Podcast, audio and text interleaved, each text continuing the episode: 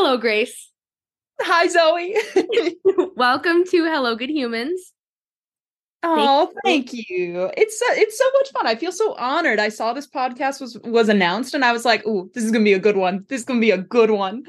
Thank you. And I feel honored that you took time out of your extremely busy schedule to sit down with me. Oh, I mean, okay, it's busy, but it's also a lot of airport time. So today's a travel day and I was like, I know I can make this work. We just had to do a little bit of an early morning, but yeah, I'm excited to be here. And I appreciate it. So for people that don't know who you are, do you want to tell the listeners a little bit about who Grace Stanke is? Sure. I am Grace. I think the most popular title that I have is Miss America 2023, which is so exciting. I come from the state of Wisconsin. I was born and raised in Wausau. Outside of being Miss America, and once Miss America concludes, I'm a nuclear engineer. I finish up my degree this fall. I'm in my last class right now, actually. I have to do a homework assignment today, so I got to make sure I get that done. But I also competitively water ski. I'm a violinist. I love to hike and go outside this weekend. I have a weekend off, and I'm going up to Minnesota and camping in the woods for the weekend.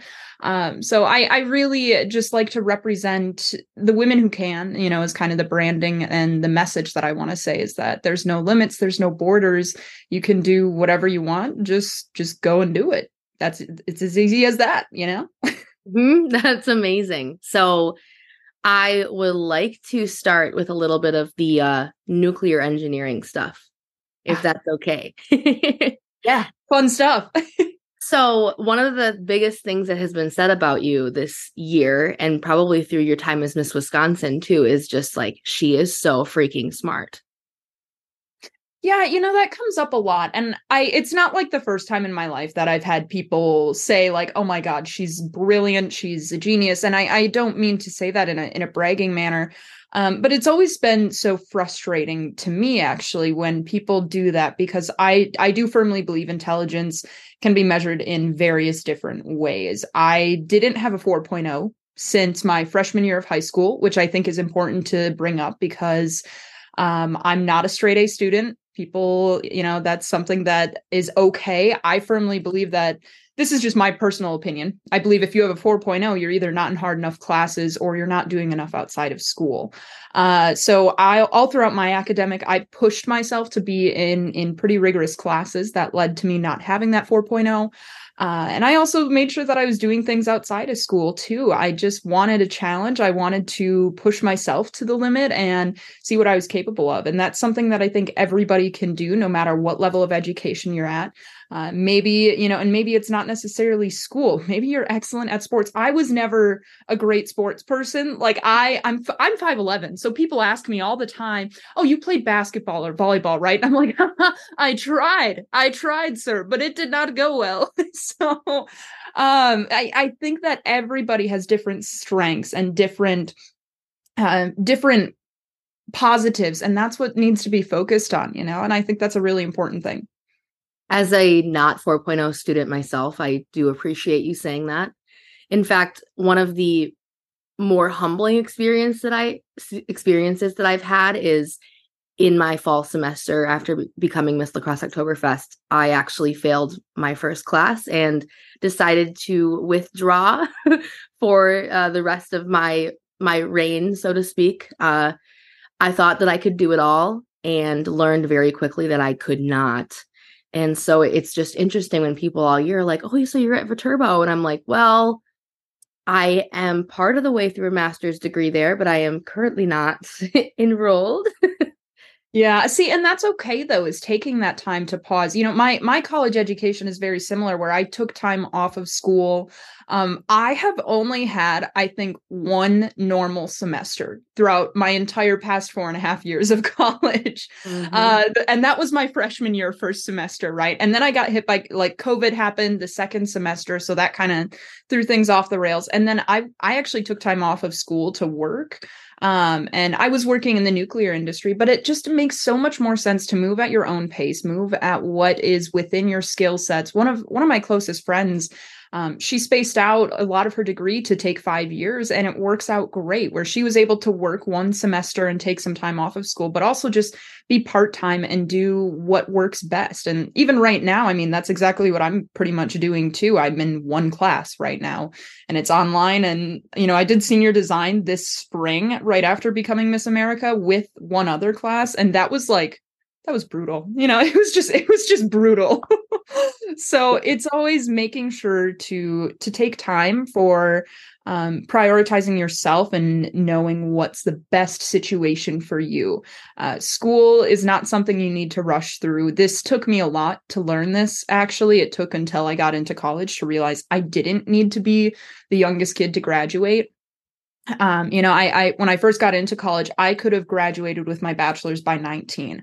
Well, I'm 21 right now, and I still don't have my bachelor's. So obviously that didn't work out. I will still, you know, graduate this fall, but it's something that taking the time to slow down, live in the moment, truly appreciate what's going on and what's going on around you has been like one of the most valuable things that I've learned in the past 4 years. You know, I'm not very old. I don't have a lot of wisdom, but that's something that I really feel like has played a major role in me just taking the time to live in the moment and appreciate where I'm at right now. Mm-hmm. Yeah. And I really appreciate you saying that.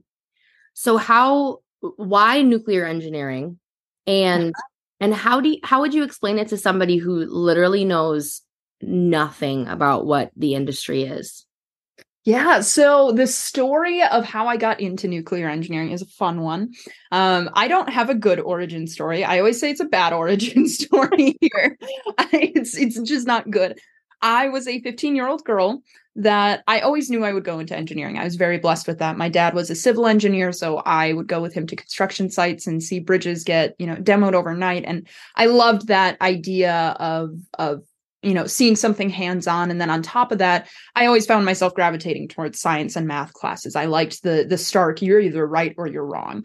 You know, my sister's an English teacher, and it's really fun now seeing us go like these two total opposite directions. But that's besides the point. So 15, 16-year-old, I was touring colleges. I found nuclear engineering at Texas A&M, it was actually. And the only thing that crossed my mind is I was like, that sounds like a really cool major. Like, I'm like, what a flex it would be to say I'm a nuclear engineer. And I go back home after doing all these college tours, and I'm talking to my dad, and I ask him, I'm like, okay, so Dad, I'm thinking either nuclear engineering or aerospace engineering. What do you think? And my dad, you know, puts on his dad voice, and he puts on his like mentorship face. You know, we all know what I'm talking about when a parent has that tone. And he goes, don't go into nuclear. There's no future there. So if you're a 16-year-old teenage girl and your dad tells you not to do something, your first instinct is to do it, right? Like, that's common sense. Absolutely. So I ended up going into nuclear engineering out of spite is what started me in it. And I always say, you know, sometimes that's what it takes. But then it wasn't until after I really did that first semester as a freshman at UW-Madison that I learned a lot more about what nuclear engineering is. So something that came to a shock as me, and this is where I feel like my personal journey of how I came to support nuclear is where I could talk about what is nuclear.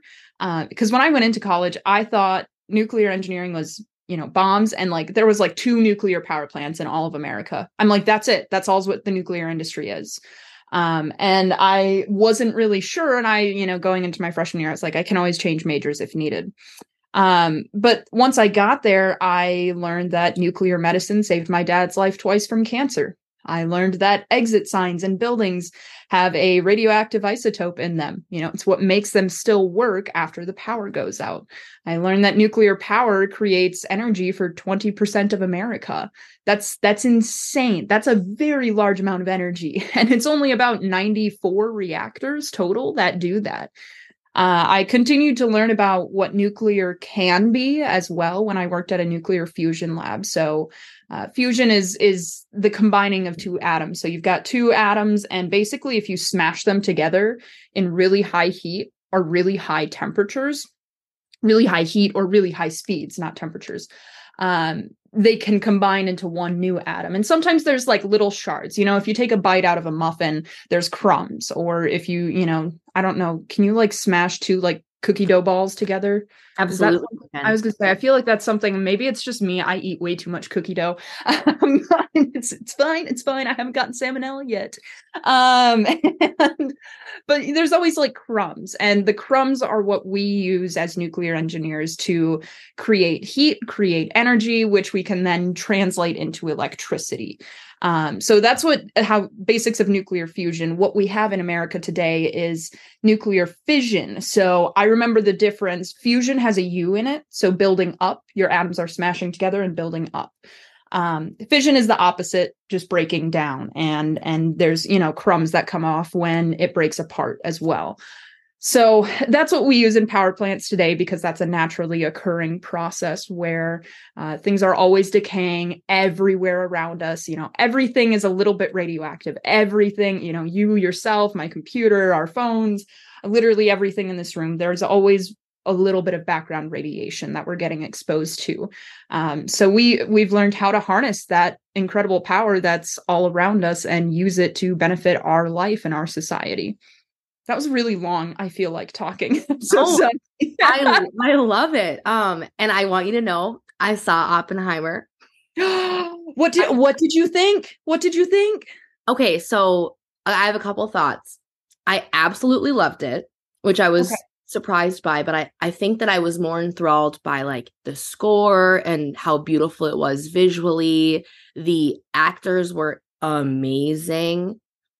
I was pretty confused, I'm not gonna lie, especially with like the time jumping and when they would show scenes in black and white and then color, and they meant different things. And I think following all of the characters was difficult, but I thought it was amazing. And then my dad gave me like this graphic novel of basically the story of Oppenheimer, but you know, in a comic book. So then I've been reading that, and it's been making a lot more sense to me. But I felt like I had to see it before we talked, because I wanted to be like, Grace, I know something.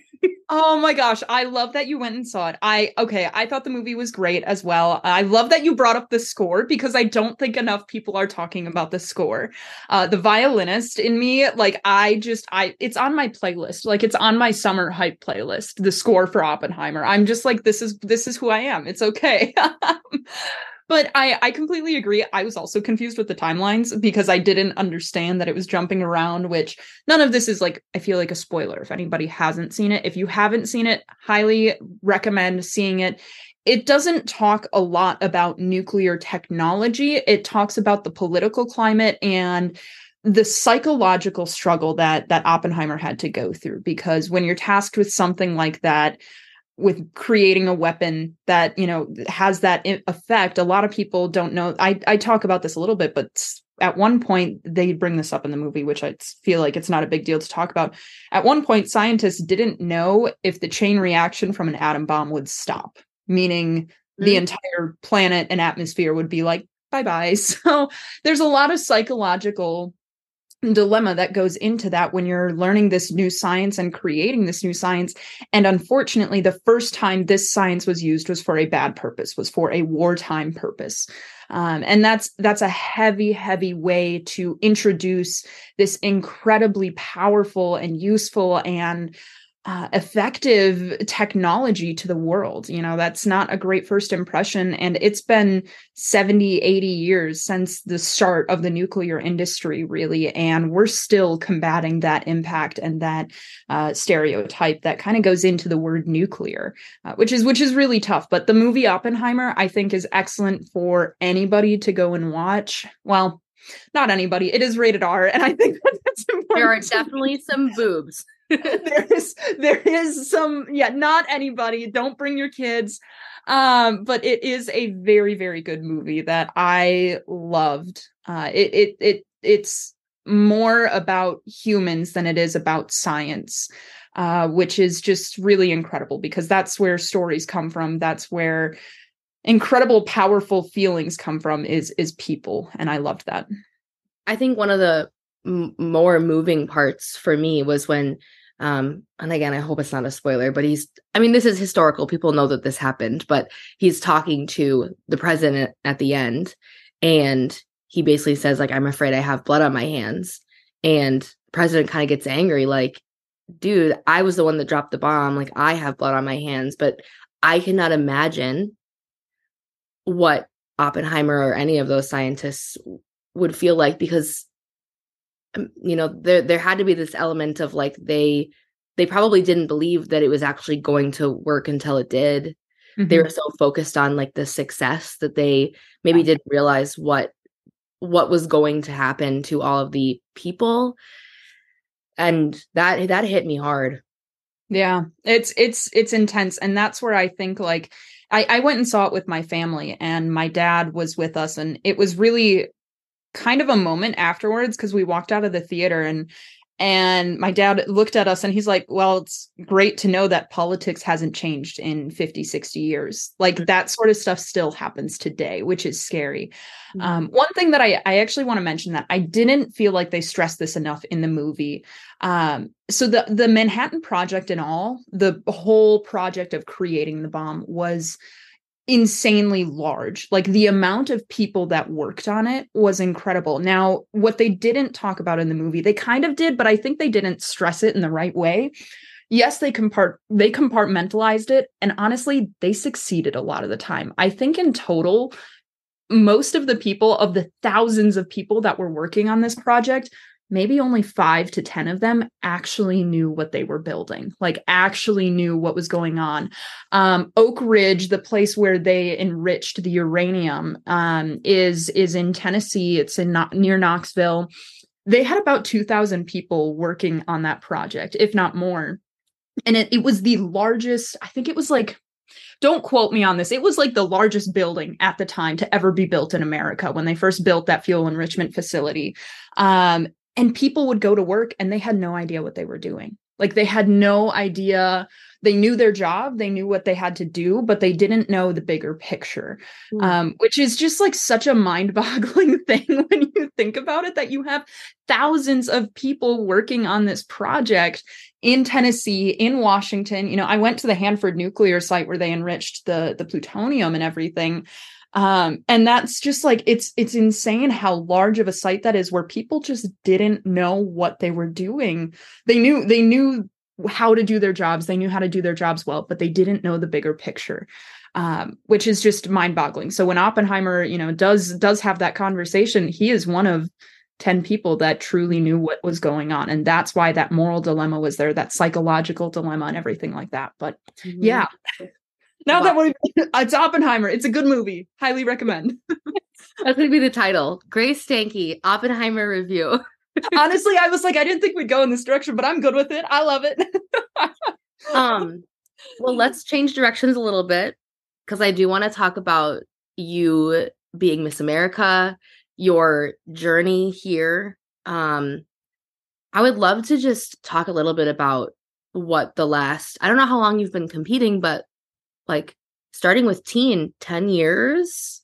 About 7. So I started competing in 2016 was my first year competing for Miss Wisconsin's Outstanding Teen. I went as an at-large contestant. I had just turned 13, which is the youngest you can be, maybe like a month and a half before going to state. So I went into it with like I didn't have a director.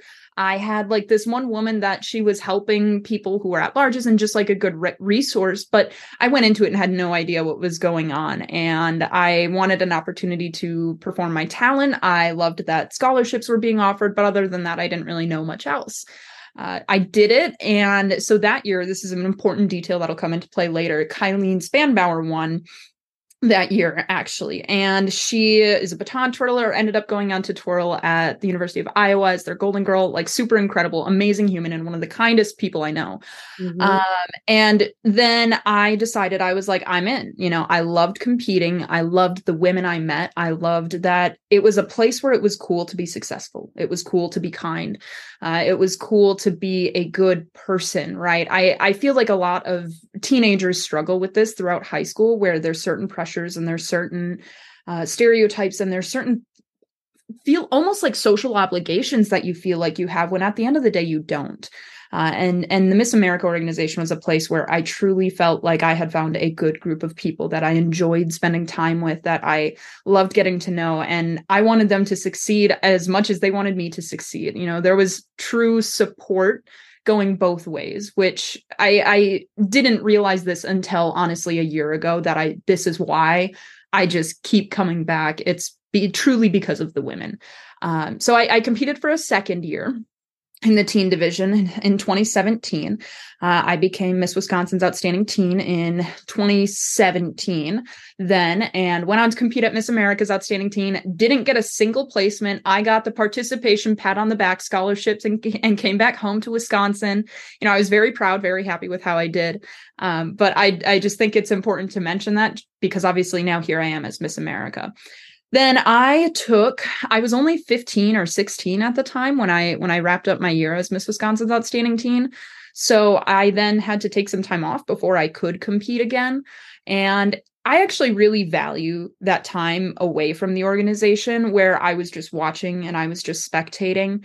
I will say, I think one thing about this organization is sometimes you get sucked into it and you kind of put everything else on pause to try and become Miss Wisconsin or Miss Wisconsin's Teen. And those 2 or 3 years, my entire personality changed a little bit. I grew up, you know, I went from being a teenager in high school and then I went into college, and everything about my life changed in terms of priorities and in terms of who I was. Not saying that I was a bad person before or something, or a bad person now, but I really grew into the woman I think I was meant to be. Mm-hmm. So then I got into my freshman year of college. I realized college is really, really, really expensive. And I was like, these tuition bills are not my friend. So I came back when I turned 18 then. Actually, I wasn't even 18 when I first won my first local title. I was still 17 because I would turn 18 by state, which allowed me to be eligible. But I became Miss Madison. I had competed in one Miss Local before that. And I actually... I'm going to talk about that local competition the first time I competed in Miss, because that interview, so there's a big difference between teen and Miss interviews. The first Miss interview I ever did, I walked out and I'm like, that just wasn't fun. And I normally have fun with interviews, but I remember walking out and I'm like, that was not fun. I did not enjoy that. But I was still signed up for the competition the next weekend. So I ended up going, and I ended up winning and becoming Miss Madison then, and going to the state competition that June. And I had a ton of fun that year. That I placed top 10. It was the year Jennifer Schmidt won. So Miss Wisconsin 2021. And, I had a good time. And I think after that, the second year I came back, I knew that honestly, this was going to be my last year competing, which I know sounds super cliche. But I was planning on, at that point, I would have been competing for Miss Wisconsin. And then if I hadn't become Miss Wisconsin, I would have finished out my senior year of college and moved out of state, because realistically, I'm probably not going to be staying in Wisconsin. So in that sense, I was like, well, I'm not going to compete in any other state. Wisconsin is my home. Wisconsin is the state I want to represent. So this last year is just, it's going to be it. We'll see what happens. I'm going to full send it, go into it with no regrets. I never wanted to ask, be 10 or not 10 years. That's a bit dramatic. Even just a year after the state competition, and ask myself, well, what if I had done this for my talent? I always said I wanted to do this for my talent. So what if I had actually done that? So that was kind of the mindset I had going into this last year of competing that I did, where I just had no regrets. And I was like, I'm just going to be 100% Grace. And I was equally excited to have the opportunity to become Miss Wisconsin as I had the opportunity to not be Miss Wisconsin as well. And that carried through into Miss America as well, because I was equally excited to be Miss Wisconsin. I was equally excited, though, to finish up my senior year of college and move and go and go work and be an adult and get an apartment and buy a plant and get a dog, stuff like that. So I got a plant this year. It's a basil plant and it's dying right now. I don't know what I'm doing wrong. So plant people, please help. I'm not a green thumb. So I I have nothing. I have tried so many times, and I think I want the ambiance. I want to be, a good plant caretaker, but I'm just not. So I ended up going in and I competed for a sweeps title. I became Miss Badgerland. And then from there, I went to compete at Miss Wisconsin. I became Miss Wisconsin 2022.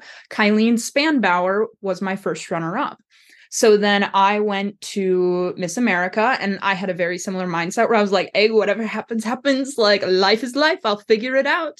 And I ended up becoming Miss America, which is a wild thing and still, a learning process as it is. And with that, Kylene became Miss Wisconsin once I became Miss America then. And it's been a whirlwind of the past 7 months. What is it? It's September right now. 9, 10 months, something like that. Yeah, 9. Oh my gosh. Yeah. It's been a while. So September 12th. So I was crowned December 15th of 2022. So about 10 months. If I do my math right, I promise I'll get math. So it's been a whirlwind though. I've done about, I think, 130,000 miles of travel since January of this year. And it's been busy, but my favorite part about this job is truly the people I meet and the stories I hear.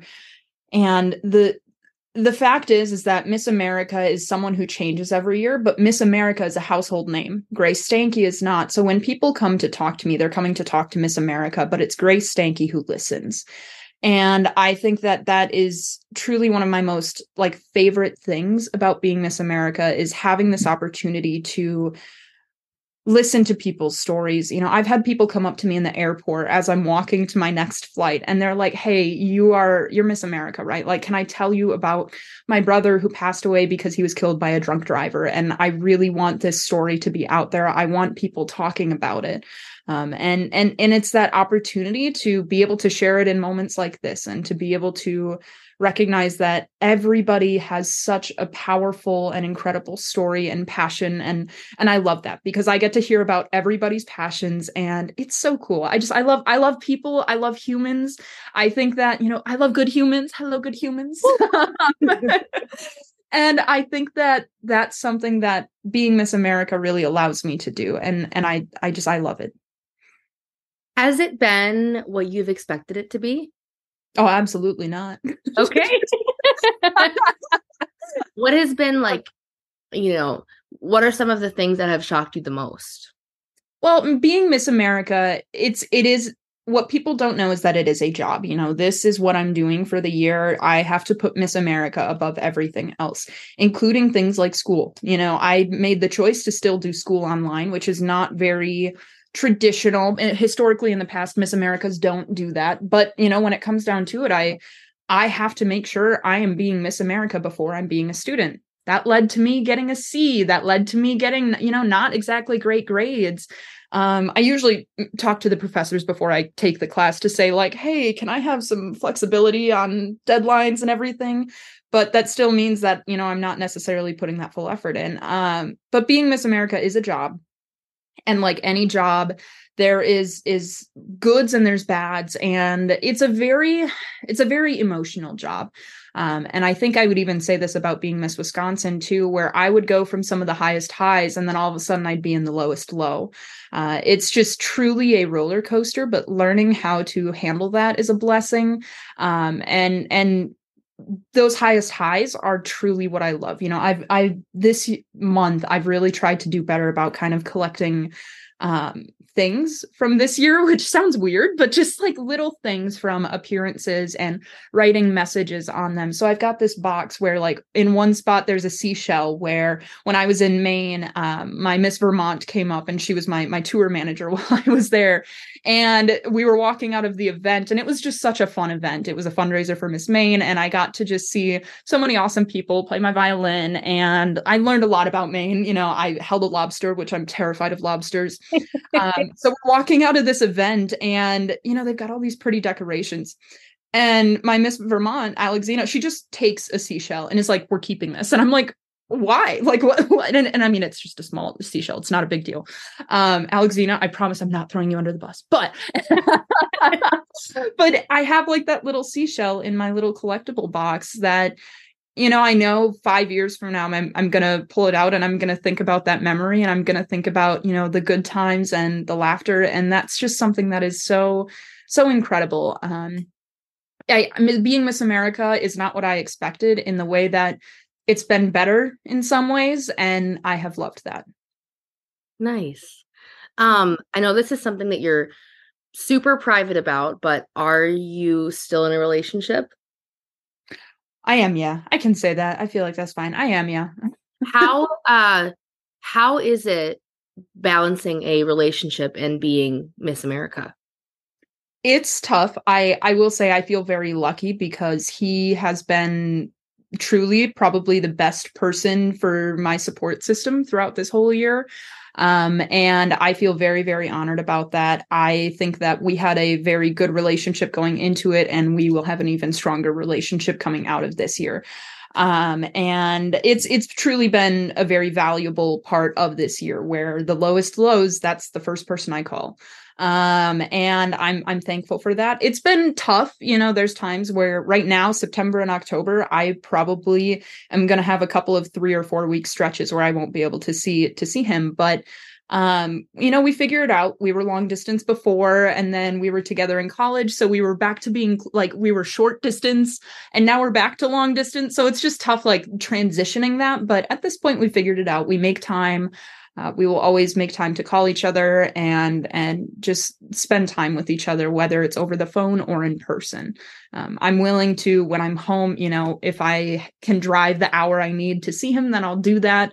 But it's unfortunately not too often that happens. But I've been able to be very different from like the stereotypical Miss America, I think, in the sense that it used to be that you traveled 365 days a year and they just wouldn't let you go home except for Christmas or Easter, which to me, I made it very clear that I'm like, that's an incredibly unhealthy workplace environment.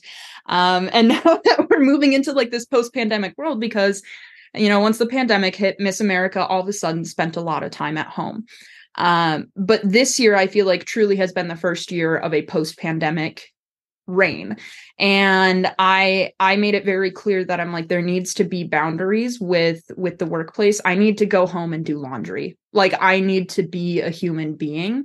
And I've been able to, you know, for pretty much every 3 weeks of work, I make sure I have 1 week off. It's about, you know, like any other sort of workplace then in that scenario where you can balance real life with your job. And this doesn't consume you then, because it shouldn't. Mm-hmm. That's just, to me, what I thought was one of the biggest problems with being Miss America. And I wanted this year to be different. I wanted it to be better. And I hope that this stays for future Miss Americas, where she gets that choice. At least she can choose to be gone for 365 days a year, but if she wants to be home, she can for a period of time. And I think that's a really valuable thing. It's good for mental health. It's good for the people. You know, sometimes there's nothing better than coming home, one, sleeping in my own bed, and then two, waking up to like my parents' dogs wagging their tails because they want me to feed them at 6:30 in the morning, you know, and it's just the little things that I think remind people of who they are. And sometimes, you know, you got to take time to do that. Okay. So I remember maybe pretty shortly after you became Miss America, you had posted on social media that you were needing to take a social media break. Because it's mental health. And I'm just wondering if you can talk a little bit about what it has been like kind of stepping into this celebrity spokesperson role where suddenly, I mean, your social media gained followers rapidly, and how you've dealt with that.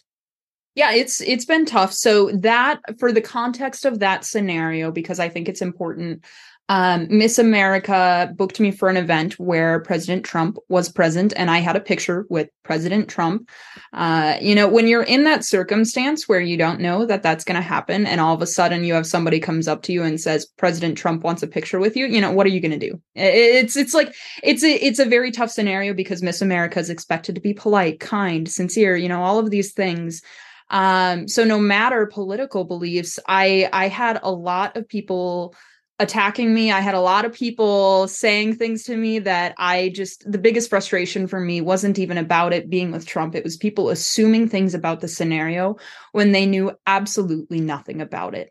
So honestly, actually, ever since that day, I've turned off all social media notifications and I haven't gone back. It's been really wonderful. It's been so much better for me and my focus. You know, I sometimes can fixate on that stuff where people want to attack me and my character and things like that, which I'm at the point now where on the nuclear front, I had a politician from Georgia literally refer to me as a beautiful young thing on Twitter. And I'm like, ooh, that's really wonderful. It's a very fun 26 long tweet thread. I highly recommend reading it for entertainment.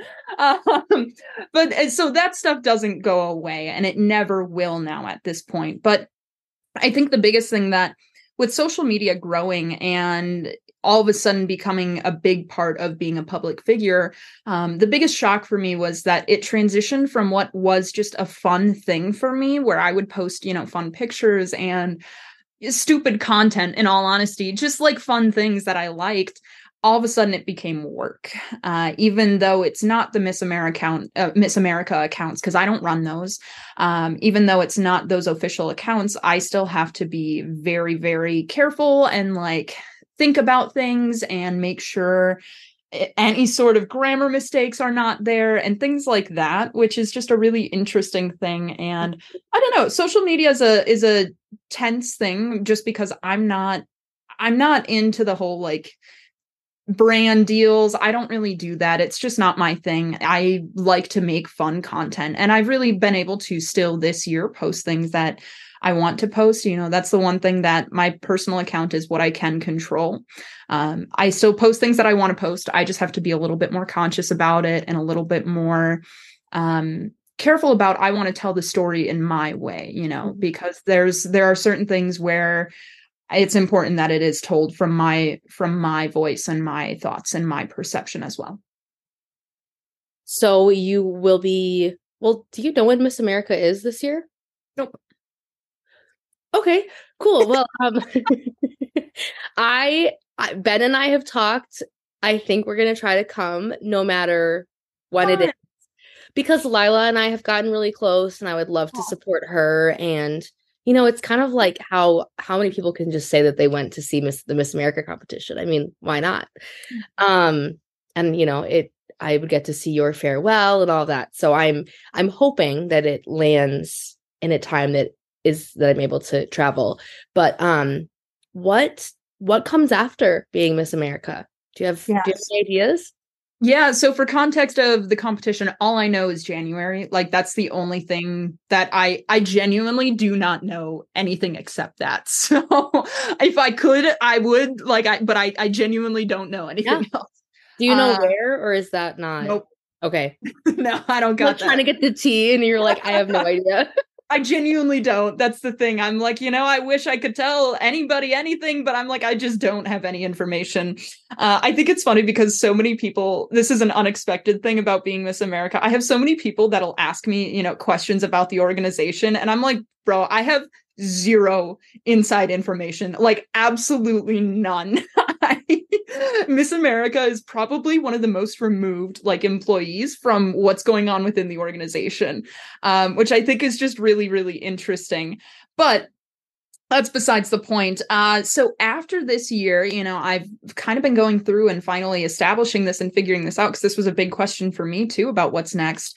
Honestly, one thing that I am excited about is not a lot has changed. You know, I think it was really important to me that Miss America does not change my being. It does not change my personality. It does not change who I am at a fundamental level. And I think I've been able to stay true to that. I'd like to think, if you think otherwise, please tell me, but, so I'll still be doing nuclear engineering after this year. I just accepted a position where I'll be moving out east. What it did change though, is Miss America, being Miss America and being a nuclear advocate has shown nuclear companies what value an advocate has. So now it's actually opening up a new sort of job career plan for people to go into where they can be an advocate for a company specifically. They can be a spokesperson, they can work on the policy, but also do community outreach. So I'll be starting with like a hybrid role with both engineering. It'll be mostly engineering, but I'll still keep doing the advocacy as part of that position, just because that's an important thing to me. It's an important thing to the industry. And there's not many young people advocating for nuclear. We are seeing a lot more coming out in support of nuclear, which is so, so exciting. I think one thing that people don't realize is what has been able to be accomplished in the past 4 years amongst nuclear is when I started advocating 4 or 5 years ago, most of America was not in support of building new nuclear or in nuclear energy overall. Just this year, we have seen 55% of Americans are supporting nuclear energy and new nuclear, according to a Gallup poll. And then from there, on the legislative front, in the past probably decade, not 2023, but years before 2023, there were maybe like 2 dozen bills proposed in support of new nuclear. Between January and July of 2023, over 200 bills were proposed. We're seeing this growth happening both on a social and societal front, but also on this legislative and policy front, which is what we need to be starting with on behalf of the industry. So that is what I'll still be continuing to do after this year, because that's something that's really important to me. The one unexpected thing that came up out of this year is I give a lot of speeches as Miss America. I do speeches probably like anywhere from 4 to 20 times a month, like in terms of frequency of how often I'm giving a keynote speech or on a panel and that sort of thing. And it really shocked me when my Miss America booking manager sent me an email and she's like, hey, this person is booking for March 2024. And, I'll just send them to you to handle. And I'm like, oh, wait, someone wants to book me, like not as Miss. So that's been like a new thing where I've had a lot of people that still are interested in this story and this message. And that just shows that Miss America is a launching pad, but it's not being Miss America that makes your message. It's not being Miss America that makes who you are. It's only you that can do that. And it's your message and your story that people want to hear. And I think that that's something that's really incredible, where I've been, developing speaking engagement, like speeches for 2024 now, and, planning even into 2025, which is just incredible. Cause I never thought that would be like my like side gig, people have like side gigs, and I'm like, apparently mine is public speaking now. So I am oddly enough experiencing the same thing on a very, very local level, but mm-hmm. I've had a chance as Miss La Crosse Oktoberfest to share my story about body dysmorphia, eating disorders, all of that. And I have a presentation tonight, and I'm not Miss La Crosse Oktoberfest anymore. I have one in October. The school district of La Crosse reached out to me and asked if I would come and speak to young women, especially. But I at the time I was like, yes, but that I'm not going to be Miss La Crosse Oktoberfest anymore. And they're like, we don't care. We want you. And I was like, what? Really? Yeah. Well, and that's something that's like, and this comes back to that whole message about I don't want people competing in Miss America to get lost in their title and things like that, because I'm like, it really is. It's about you, and people want to hear your story. It's just a crown and a sash at the end of the day. What you are saying can only come from you. And that's just like it's such a beautiful thing. And it's what I love about this organization, because it does promote that. But seeing what happens after is even better to me. Like seeing all of these women go on and continue speaking, continue advocating for their social impact initiatives or community service initiatives, whatever that is.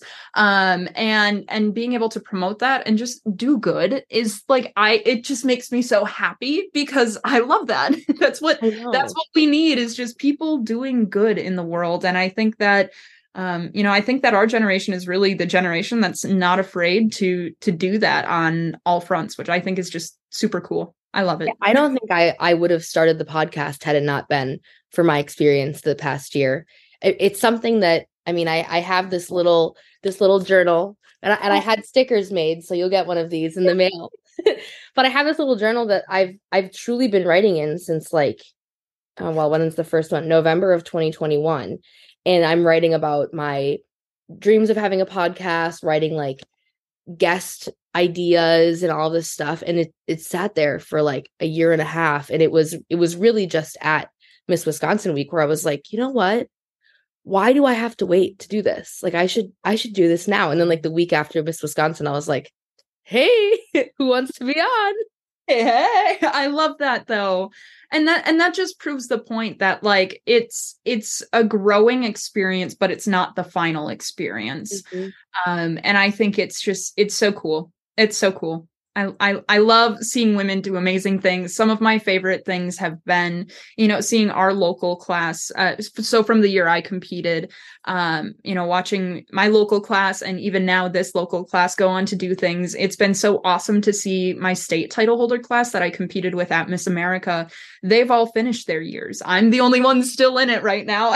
And they're going on and doing such awesome things. Hearing stories about one girl who's training to be a surgeon, and hearing her stories about her day-to-day life, watching my Miss Texas is running for office down in Texas. My Miss Vermont moved to Boston. My Miss California is like traveling the world right now. And I'm just like, it's so cool to see people doing awesome things. And it makes me happy. It really, really does. One of your classmates, I guess, that I think I may have a little bit of a girl crush on is Miss New York.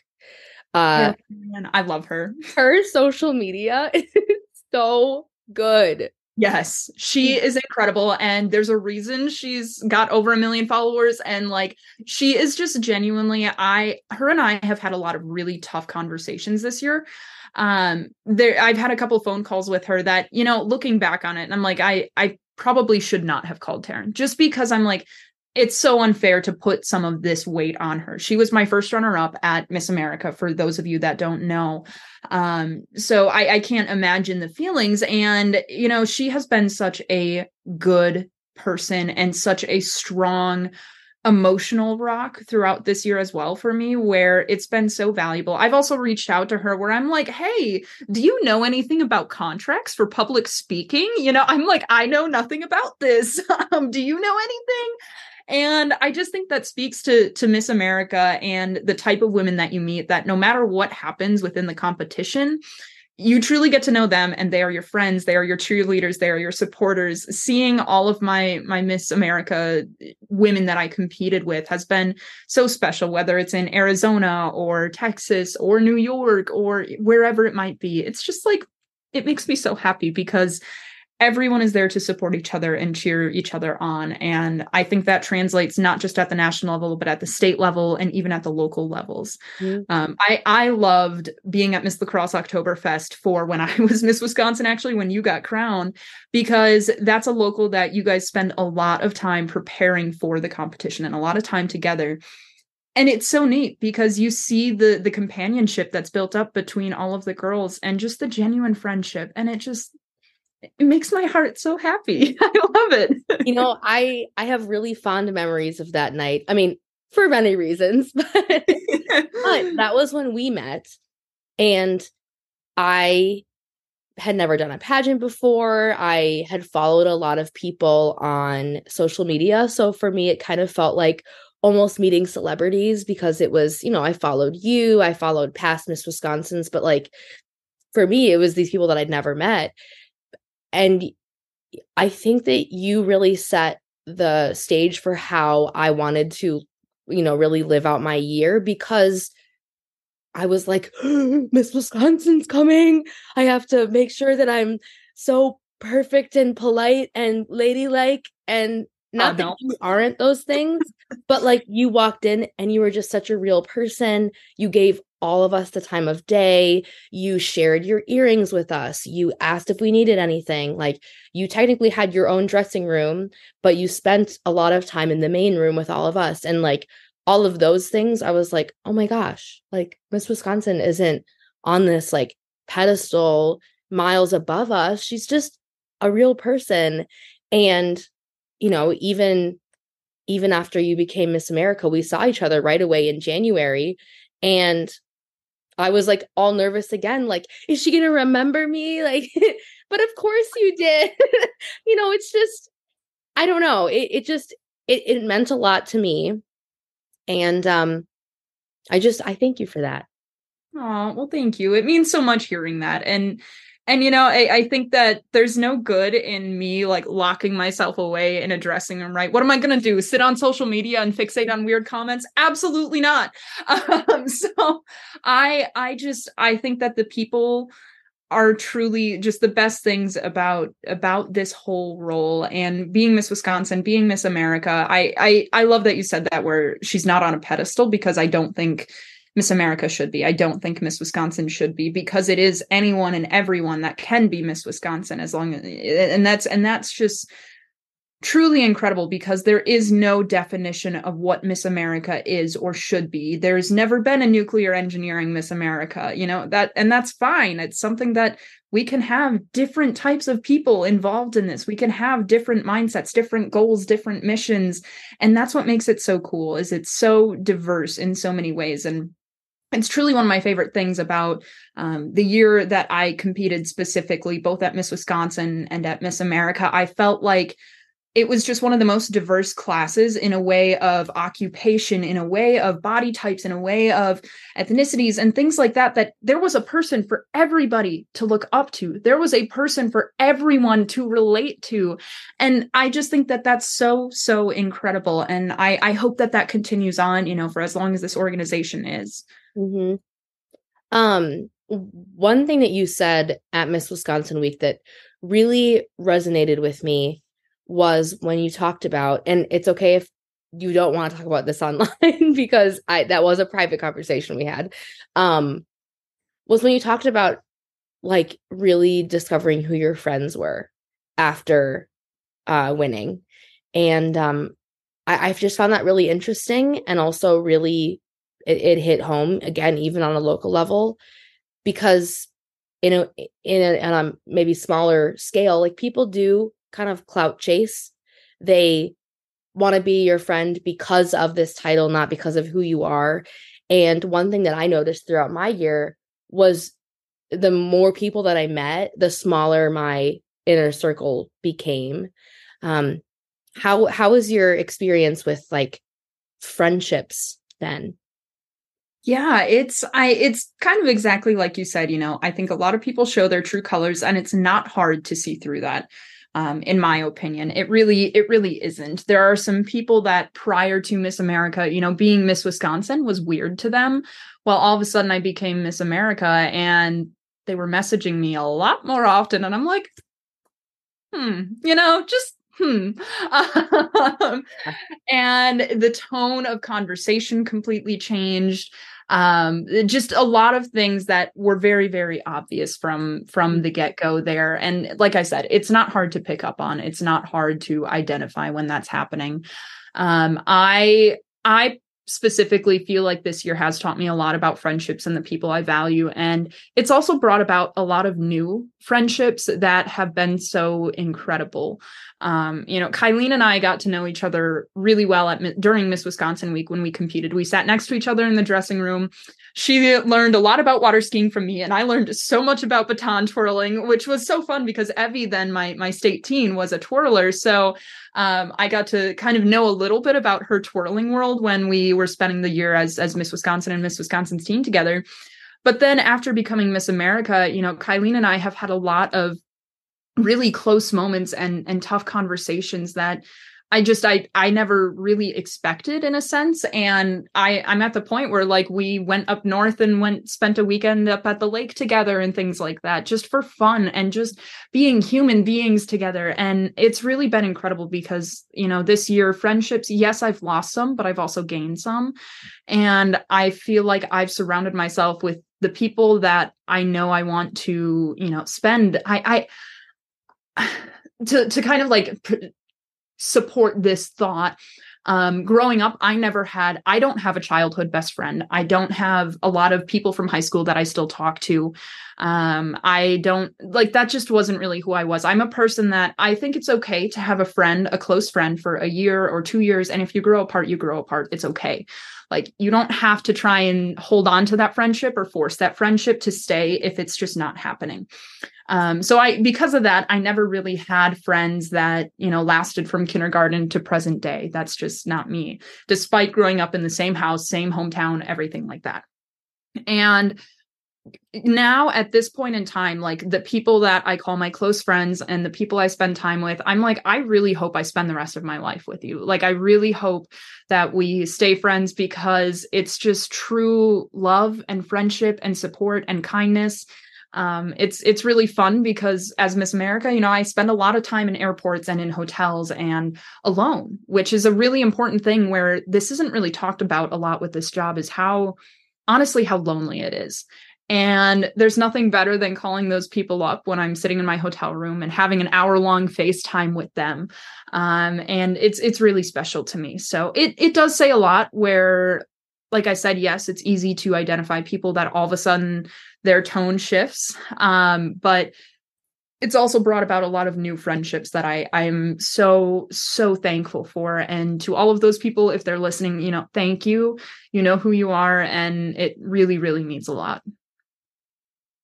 So we will wrap things up here. It has been incredible talking to you today. And my last question that I always ask people, and I don't really know why this started, but because I'm a music person, I would love to know kind of what you've been listening to lately. You know, the Oppenheimer soundtrack, but honestly, the Oppenheimer soundtrack, which is so weird. I wish I had a better answer.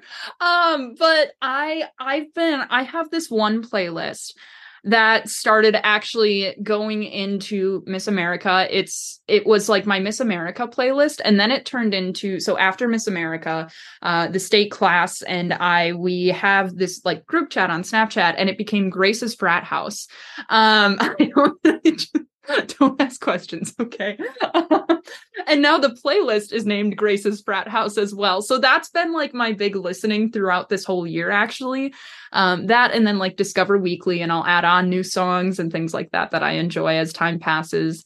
But yeah, so I would listen to very weird, like underground indie pop music. It's very strange, but it doesn't surprise me though. For whatever reason, I'm not surprised. Thank you. I'm honored.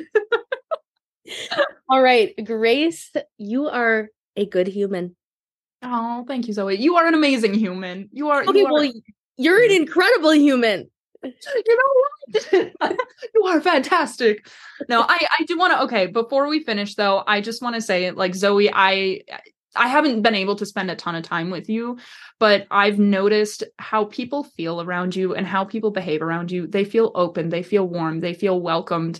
And that's not something that everyone has, is the ability to make other people feel welcomed and feel open. And you can do that. And that's such a good and powerful and incredible thing. So you are incredible with or without a crown and sash. You know, I think you know that at this point, so I'm not worried, but I really think you have such a powerful and inspirational story and persona and so much to give to this world. And you have so much to offer. And I think that that's just really, really incredible.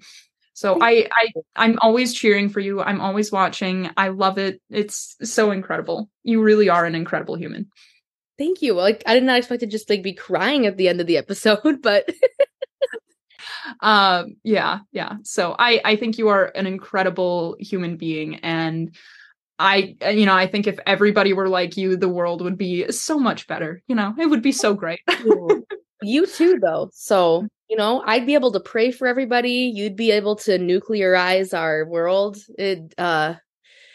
Now we're making up words. I think love it. Boys and girls. Alrighty. All right. On that note, we'll say goodbye to our listeners. And I'm waving and they're not going to be able to see me, but bye, everybody.